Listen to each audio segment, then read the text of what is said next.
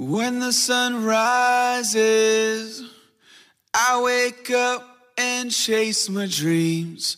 I won't regret when the sun sets, cause I live my life like I'm a beast. What up? You're listening to the Lifestyle Practice Podcast. Hey, everybody, welcome back. We are deep and heavy into our mini series on acquisitions and finding your own lifestyle practice. Today, I'm here joined by Steve. Justin wanted to join us, but he got caught up in something. He said something about gambling and hookers or something like that. But anyway, he couldn't be here. So you just got the same old Derek and Steve. Actually, I think he was helping someone that lost their job. So he was. Oh, that's right. That's Yeah. what he told us to say. Yeah. He was doing his good Yeah. turn daily. Actually, I think Right. he really was. Or some other kind of charity work, I'm sure. yeah, yeah. Nonetheless, here we are.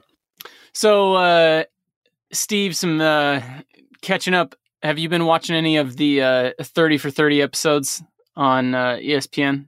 No, but are you talking about Lance Armstrong? Yeah, I finished the the last dance on the Chicago Bulls and MJ, and I really enjoyed that. And then the next week they started on Lance Armstrong. So yeah, there was basically the next the next two Sundays or the last two Sundays have been on Lance Armstrong. Hmm. What do you think of Lance? It's interesting because I had watched several documentaries on him before, and it was always portrayed in a fairly negative light. And I felt like this one did focus more on his background and that he was a fierce competitor and talked about, you know, just the prevalence of, of doping in the sport. So I think it gave a little bit more of a fair insight, but still, after watching, I just think, yes, this guy is an extreme competitor, but I just I just do not like him. I mean, and I and I can take I can take crap. You know, MJ could give it, and you know Kobe, and you know a lot of these other you know Tiger and people can trash talk and like really do some things, but for some reason, Lance just really just rubs me the wrong way. Yeah, I hear. I remember reading his book when I was. I remember reading his first book when it first came out, and I did like a school report on it. How he won his first tour and he conquered, conquered cancer, and he, I loved him and I believed him all the way until I don't know, it was like 2013 or something when he finally came out. And yeah, I just it was just so hard. I felt betrayed almost, and yeah, it's just i guess i guess i'd be fine because I, I think you know you you listen to some of his teammates and doping was just what everyone did um but it, it it's just there seems to be like zero remorse even now and it just i think you're Yeah. right kind of rubs me the wrong way there's like there's just a disconnect in his mind somewhere as far as winning and treating other people versus the right thing i mean i'm, I'm not on moral high ground or anything but i i agree he kind of rubs me rubs me bad too yeah. Well, you are on moral high ground, Steve, because you are one of the best human beings that I know. Oh boy. Yeah, right. Uh, so glad to be one of the best human beings. Congratulations. I'm going to give you a gold star. Thanks, Send pal. In the mail. Thanks. I love you too. Hey, let's hit this. I'm I'm Yeah. excited. So, in the next couple episodes, we are going to get into some of the specifics and details of looking through practices. We've kind of set the stage for it at this point. For anyone that has looked through a lot of this stuff, it can feel pretty overwhelming. But I was I was thinking about this today. We need to remember the big picture here. It's it's a lot like in dental school when you're learning the whole process of of a crown for the first time you're learning what the prep is supposed to look like then how to get the proper impression pouring the die making the crown seating the crown there are a lot of steps involved but each step is important along the way to get the outcome that you want and the same applies here our end goal is to get ourselves into our lifestyle practice where we're able to work less profit more and create a well oiled machine that supports our lifestyle and brings us the freedom that we want. And the better that we understand that and the steps along the way, the more likely we are to reach that. Mm-hmm. Yeah. So here is our first question for our discussion today. The first question is How do I start? How do I start looking at some of these opportunities when there's so much information to wade through? And first of all, I would say to remember the big picture that although we want to see some specifics, it's important to remember what I just talked about. For example, we talked about insurance involvement, we talked about value add versus a high performing practice, etc. All those things are important to try and evaluate as you go through this information because the way that you answered those questions that we've spent the last couple episodes on will change the way that you look through these practice appraisals. These appraisals are uh, reports that you will typically get from a broker, and they will have a variety of things in them. Some are relatively short, five pages or less, and others can be 50 to 80 pages with tons of information and pictures. What are your thoughts on uh, on some of these things? Yeah, I am. I think it's really important to study these, and I would say it's almost a little bit like like you kind of mentioned, it's practice. I mean, when, for example, when I look at real estate now, you know, I can pull up Zillow or an MLS listing, and I can get a feel pretty quickly if uh, what's going on with the house, if this is if the numbers match up and everything. But initially, like when I first started doing that, I just had no clue. I was like, "Oh, this house is blue, this house is green," and but it, it comes down to practice. So I would I would really get your hands on a bunch of these prospectuses, prospectuses, prospecti. I don't know what the right word is there is, but I would get your hands on them and just read them, get familiar with them, practice kind of breaking them down, learn to pull out the valuable information inside that packet. You know, Derek, I remember you and I in third or fourth year, we we spent a few evenings together. We'd we'd pull up practices up on on the TV and we would calculate EBITDA. You remember that, or the doctor versus hygiene, Yeah. where the procedure's coming from. And you know, we spent hundreds of nights studying, you know, all that stuff in dental school that you normally study, but those those few evenings were like so much more valuable than any of the other test cramming sessions we ever had. So I, I think it's really worth your time to get familiar with these. Um, make sure in these prospectuses, you know, some of them are thin, some of them are thick, but make sure that you're getting a P&L and this P&L it needs to be from an accountant that is doing their taxes, not like the broker's breakdown of cost percentages because those are never really accurate. You want the accountant's P&L, you need the staff information and their pay, and then you need some precise patient and insurance demographic info, you know, the days worked, and then a production by procedure report. And if you can get those few things together, you can really get a pretty good handle of a practice by linking the right information between those reports. Yeah, I think that's a good list. And we'll kind of go through some of those and talk about how to glean ideas and principles from that information. But yeah, I'm glad you brought that up. Some of those nights in Omaha were a ton of fun. I mean, it was I mean, you and I both looking at practices, plugging in the numbers, putting it on the big screen, looking at it, and, you know, kind of thinking through these different scenarios was uh, r- really a, a pretty fun experience. And it's even more fun now almost to kind of look back and Yeah. I think you know here's where we are now, and this is where it kind of started in the beginning. So it's pretty Yeah. cool. It is fun. It is fun. So one thing that I would recommend is that you are going to see so many different opportunities and likely so many practices out there that I think it's important for you to create your own criteria for some of your minimums. Kind of like you're creating this this floor. It's like we're we're looking uh, at getting a, a fifth wheel trailer, and I need a new truck to be able to pull it. And there are some things that I need or that I really want in that truck, and so I want it to have four wheel drive, and I need it to be a dually. So it doesn't make sense for me to look at a bunch of trucks that don't fit my kind of my minimum criteria. So I think I would recommend doing the same thing as you're looking at practices.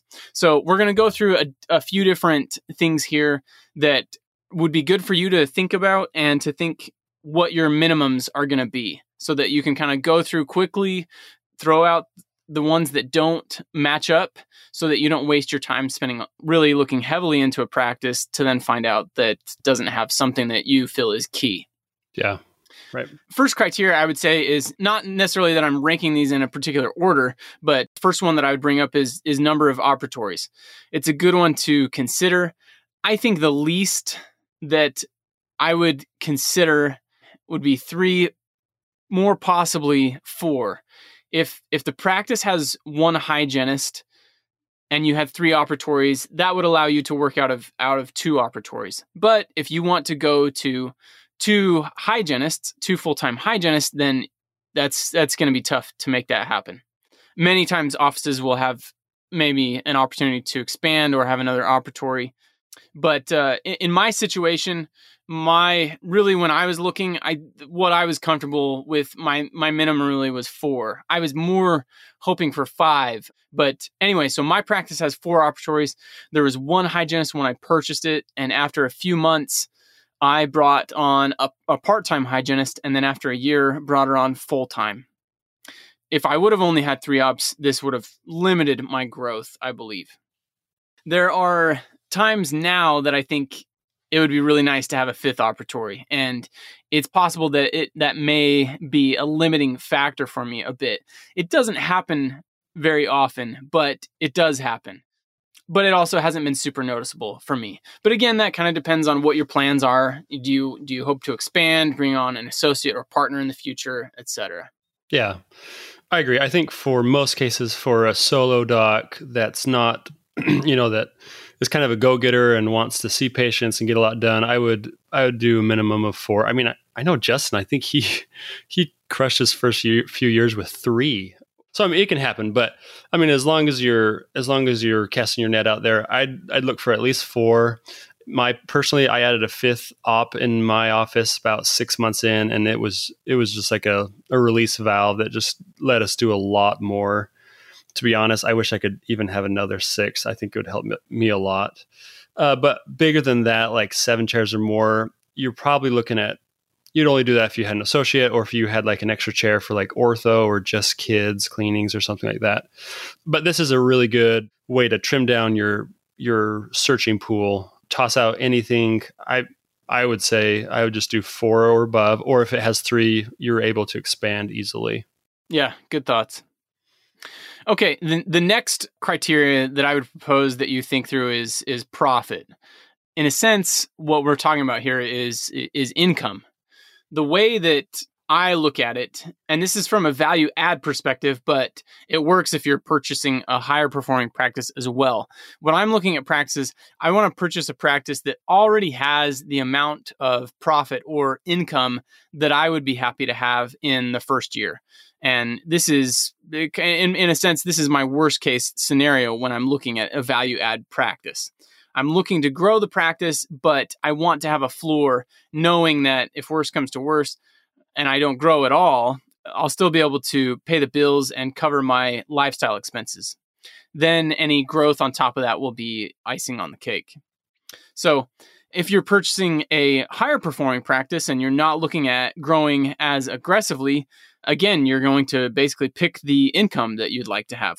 So, for me in my situation, I decided that 200,000 was the absolute minimum that I needed to have in order to feel good about owning a practice. This meant that if I purchased a practice on the lower end of overhead, around 50%, my minimum amount of production would be 400,000. You don't have to go about it this way, but I do feel like this is a good middle of the road balance. What are your thoughts here, Steve? Yeah, I'd agree. I think it's really easy. Again, that'll just kind of eliminate a lot of practices that you don't even need to research heavily. I think it's good to have a minimum. And then maybe even a maximum too, because like some huge practices, uh, if you're not up for taking those on, I think that could also be something that you don't really need to look into if you don't want this huge practice with an army of employees and staff. But yeah, I think a bare minimum. Really, if you're going to buy a practice, it should be probably, like you said, two or three hundred k, because otherwise, a great associateship could could get close to that anyway. So I think that's those are kind of good parameters to have. When you were looking at practices, did you have a specific range? Well, it's different now, of course, but in my mind, as brand new, I thought I can pro- I can probably do a million. So I'm going to look for a practice that is doing that much dentistry with a profit of about 400k, three to 400k, and my practice was doing just under 300 in profit. So that was kind of my roughly the same, roughly the same as yours. And I think those are good numbers to go by. It's just safe. We talk about value add, but I mean, you don't want to you don't want to pick up a a really problematic practice with no profit or no significant flow and say i'm going to value add this because then you're getting risky and it's not worth your time even if you could do it and unfortunately, I think a lot of dentists that when they're motivated by not paying a lot for practice, lower their debt, you know, their debt headache. So they kind of look at these really low end struggling practice, but there there's a reason, you know, dentists are selling those and trying to get out of them is because of they're underperforming. So I think a good minimum is probably a good safeguard for you. You know, and when you look at a prospectus or even just like listings on a website, you can tell really quick how many ops they have and how much profit they have. So those are two really quick things to rule out and kind of narrow down your search. Once you get a, a, good pile to look from, the next thing I would look at is go ahead and pull up their addresses of those practices that meet your ops and your location parameters, and then just delve into the location. Because, and we're going to talk about this more in the episode, but location is it's prime, it's, it's, it's king, and it really should be right at the top of the priority. It's my number one when evaluating a practice. So, location I think can be split down further into uh, location by visibility and location as in demographics. Um, when I talk with docs on practice opportunities, or if I ever buy another one or do a startup, it's going to be a necessity that the practice has a visible location on a busy road with signage availability. Almost an absolute necessity. I mean, I guess if you're if there's a practice that's crushing it without that, that's good. But otherwise, that's just king for me. And you know, you you get anything else, you're going to be trying to make up for it for the lack of visibility for however many years you own that practice. As far as demographics, I would definitely find an unsaturated spot with a decent average income of the people living in that area. I would really eliminate options that don't fit into this criteria. So, you know, is, is the practice hidden in a medical plaza and it's hard to find with your Google Maps, much less even see it? it that's going to be a hard no. You can just pass on it. You don't even need to stress over that or look more into it. You know, and the reason location is so important is other than the fact, of course, that it's going to get you more new patients, is that location is unchangeable. You can change the other things about a practice. You can change the office systems, the scheduling systems. You can change your insurance setup or your participation. You know, you can even update your office with new equipment if you have old stuff. You can even get rid of staff and get new staff, but you can't change location. So I would put that towards the top of the list as well, just making sure that's a priority. Because again, you can't change it. You can change other things, like I mentioned. You can change equipment. You know, if you're you're okay with older equipment. I know you and I just uh, you and I, Derek, both got. Did old. you just call me Justin? I sorry, you guys are just like you look so similar. oh, really? Uh, but I was saying, you and I, we both bought old offices with old equipment, but we went into it knowing that we could update it, and it wasn't going to be a huge deal because, I mean, there's a cost tag, but as long as you plan that in your buy, that then it's not too hard to change, and you can get the other, you know, benefits that are not easy to change. Yeah, I think that those were good points. I think let's let's go ahead and just talk about that a little bit as far as the the idea of how updated a practice is when it comes to equipment and just overall kind of look and feel of the practice inside. You'll see a few different things and and one of the things is that sometimes buyers won't factor in costs that they need to that they may, may need to end up spending on updating equipment and the practice. And then they uh, they end up having to spend that and end up in a lower cash flow situation because of the extra costs.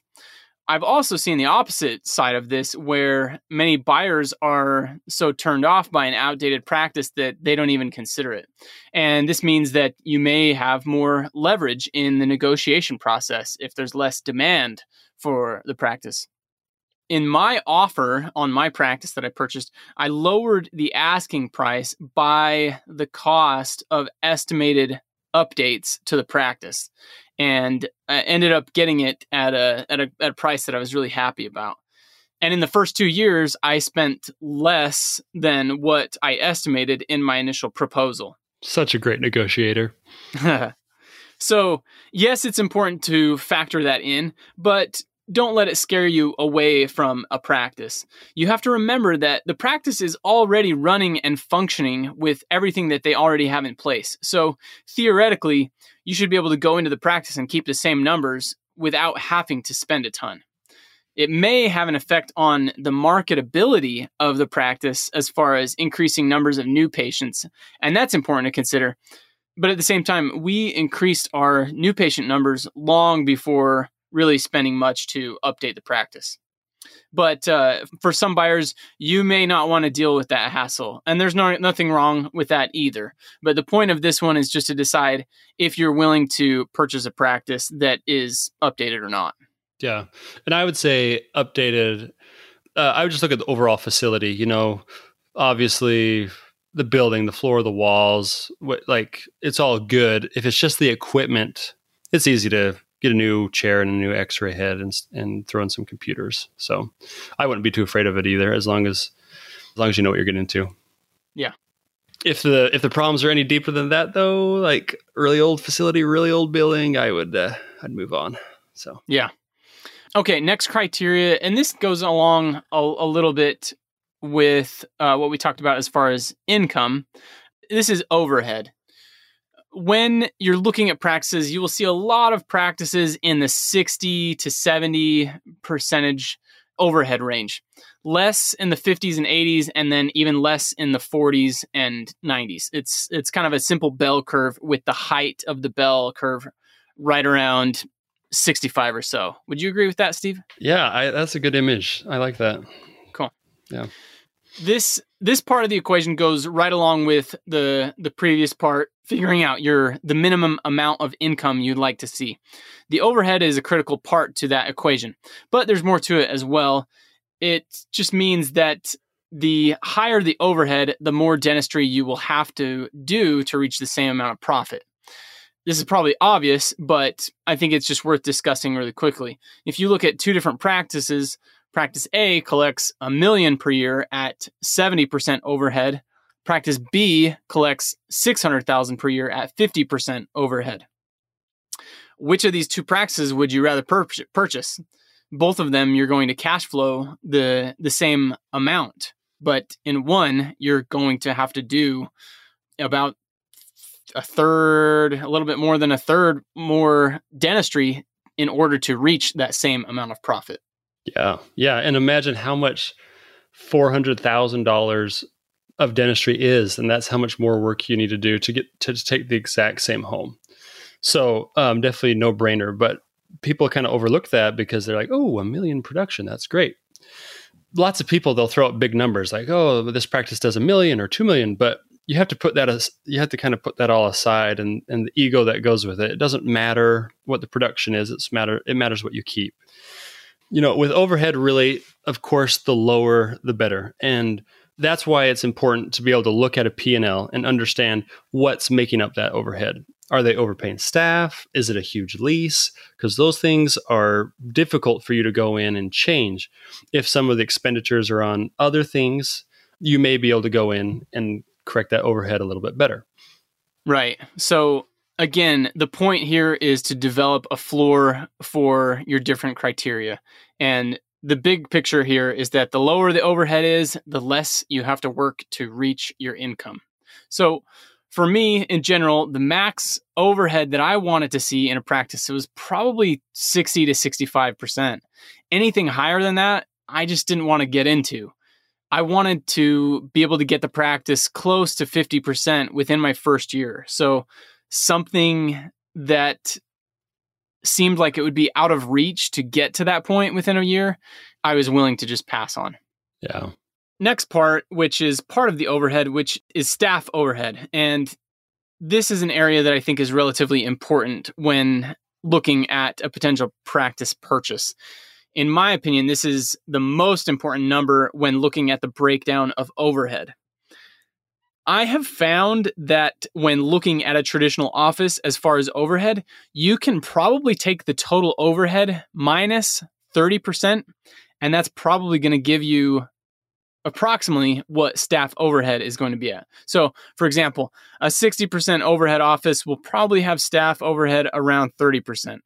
70% overhead office will have staff around 40%. It's not always the case, but it is the most variable expense when looking at offices. So, when you are evaluating an office and looking at cash flow, this is an important item to look at. Because if you want to increase cash flow and staff overhead is high, you are going to have two options to get there. The first is to increase production collections.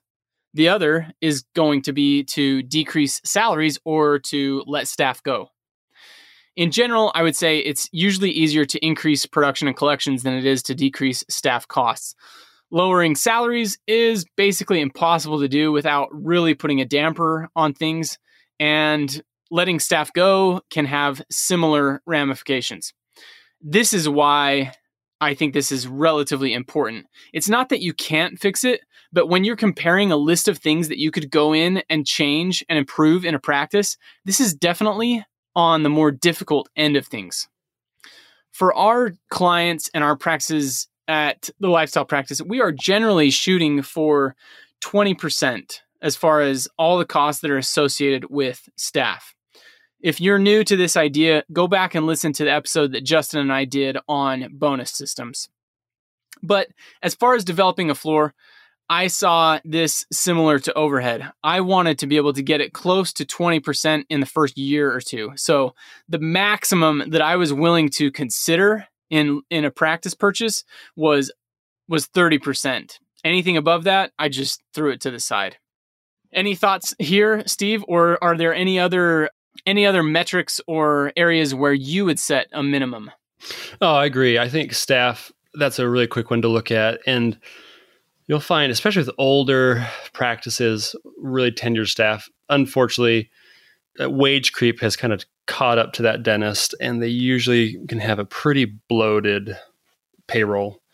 So I think you summed it up well, how to bring that down, increase production. But if it's so, if it's big enough that it would be really hard to to bring down, I'd probably find easier easier opportunities. As far as other kind of uh, numbers or metrics that could be a parameter, it's hard to give an absolute minimum, but I would say, you know, when I look at a practice prospectus, I want to see a strong number of new patients. So, you know, new patients, uh, a practice with say under 15 or maybe 10 a month, that's a red flag in my opinion because, you know, a practice under 20 new patients a month likely means the practice is in decline just from patients leaving. So if you have a really low new patient number, you need to figure out why. In my opinion, new patients they're earned by either a the doctor's drive and motivation as in this is a motivated doc, he's pushing the practice, he's getting people in, he's asking for referrals or reviews, or B, the location. And if the cause of low new patients is because of a slow selling doctor, you can come in and replace him or her and do do that with no problem.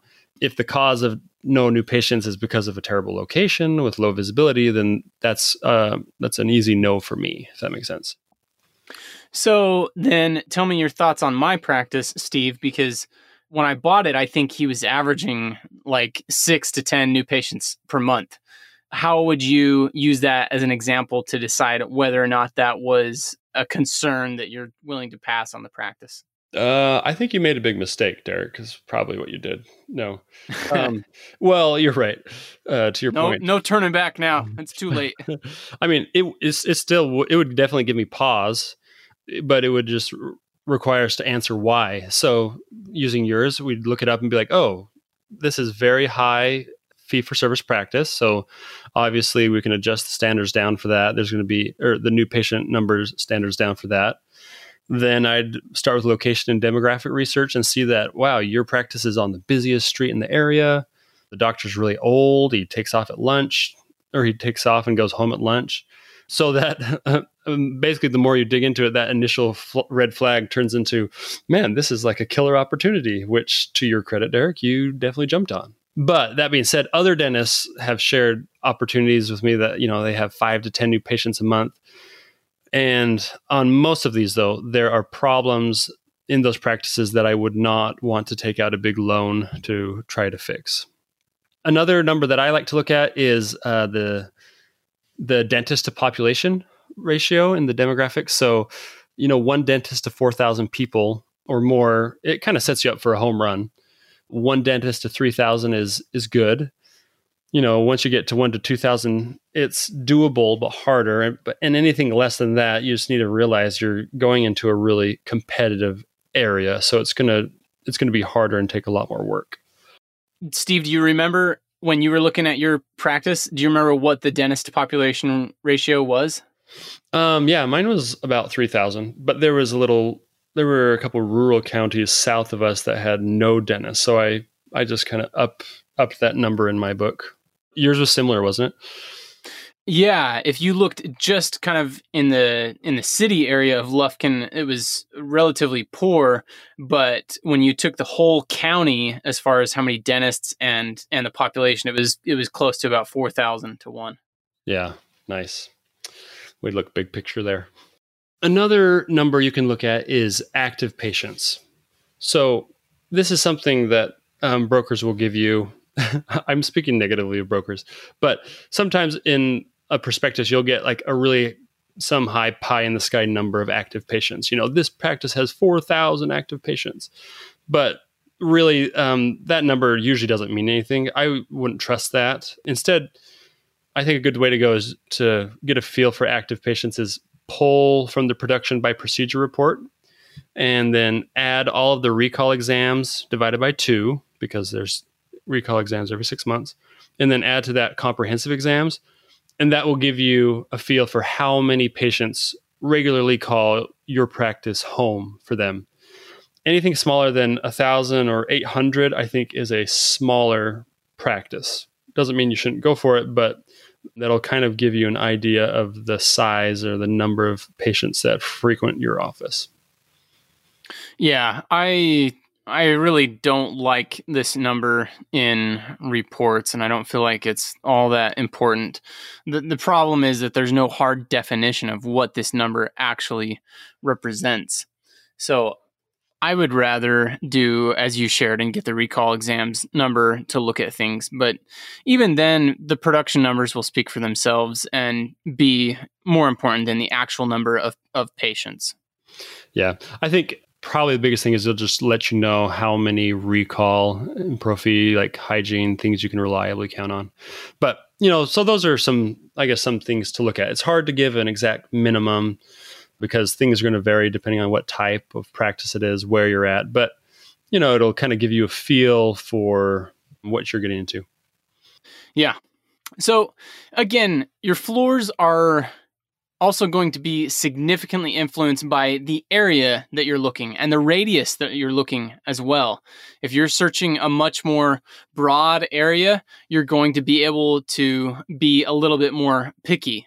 It's the same when I talked about looking for a new truck. If I'm willing to drive 500 miles to go get a truck, I'm going to have a lot more options than if I'm just wanting to look for something that's within 50 miles of me. So, you know, that's a simple simplified example, but the principles are the same. If I'm willing to move or be in different areas, I might be able to choose among a 100 practices versus if I have one town or, or city that I'm looking at, I might only have five or maybe even only one. But uh, that's why we discussed location before all of this because it's such an important one to nail down. Yeah. Okay, well, thank you for listening, guys. Hope that this is helping. One last thing that we want to share is that we are extremely excited for the launch of the Lifestyle Practice Academy 2.0. 2.0. Yeah. Yeah. Justin and Steve and I have been going through the entire course and we have revamped it. There are now 71 small sections that are broken up. There are 14 bonuses to make your practice life easier. We have really gone all out to make this what we believe is the best course out there on practice management and ultimately what will get you to the point of increasing your income on fewer working days. So stay tuned for more information. We normally have three launch weeks each year, but this year we have limited it to two, and it will be coming up pretty soon. You guys will not want to miss out. If you want to receive email updates, make sure that you're on our email list. And the easiest way to do that is to go to thelifestylepractice.com, click on learn more, and enter your email address. It's easy. As always, feel free to reach out to any of us as well or post on our Facebook page. Take care, everybody. We will talk to you next week. Later. Should we climb it? Tooth and nail till I'm at the top. Jump without a net, never break a sweat. Cause I live my life like it's all I got.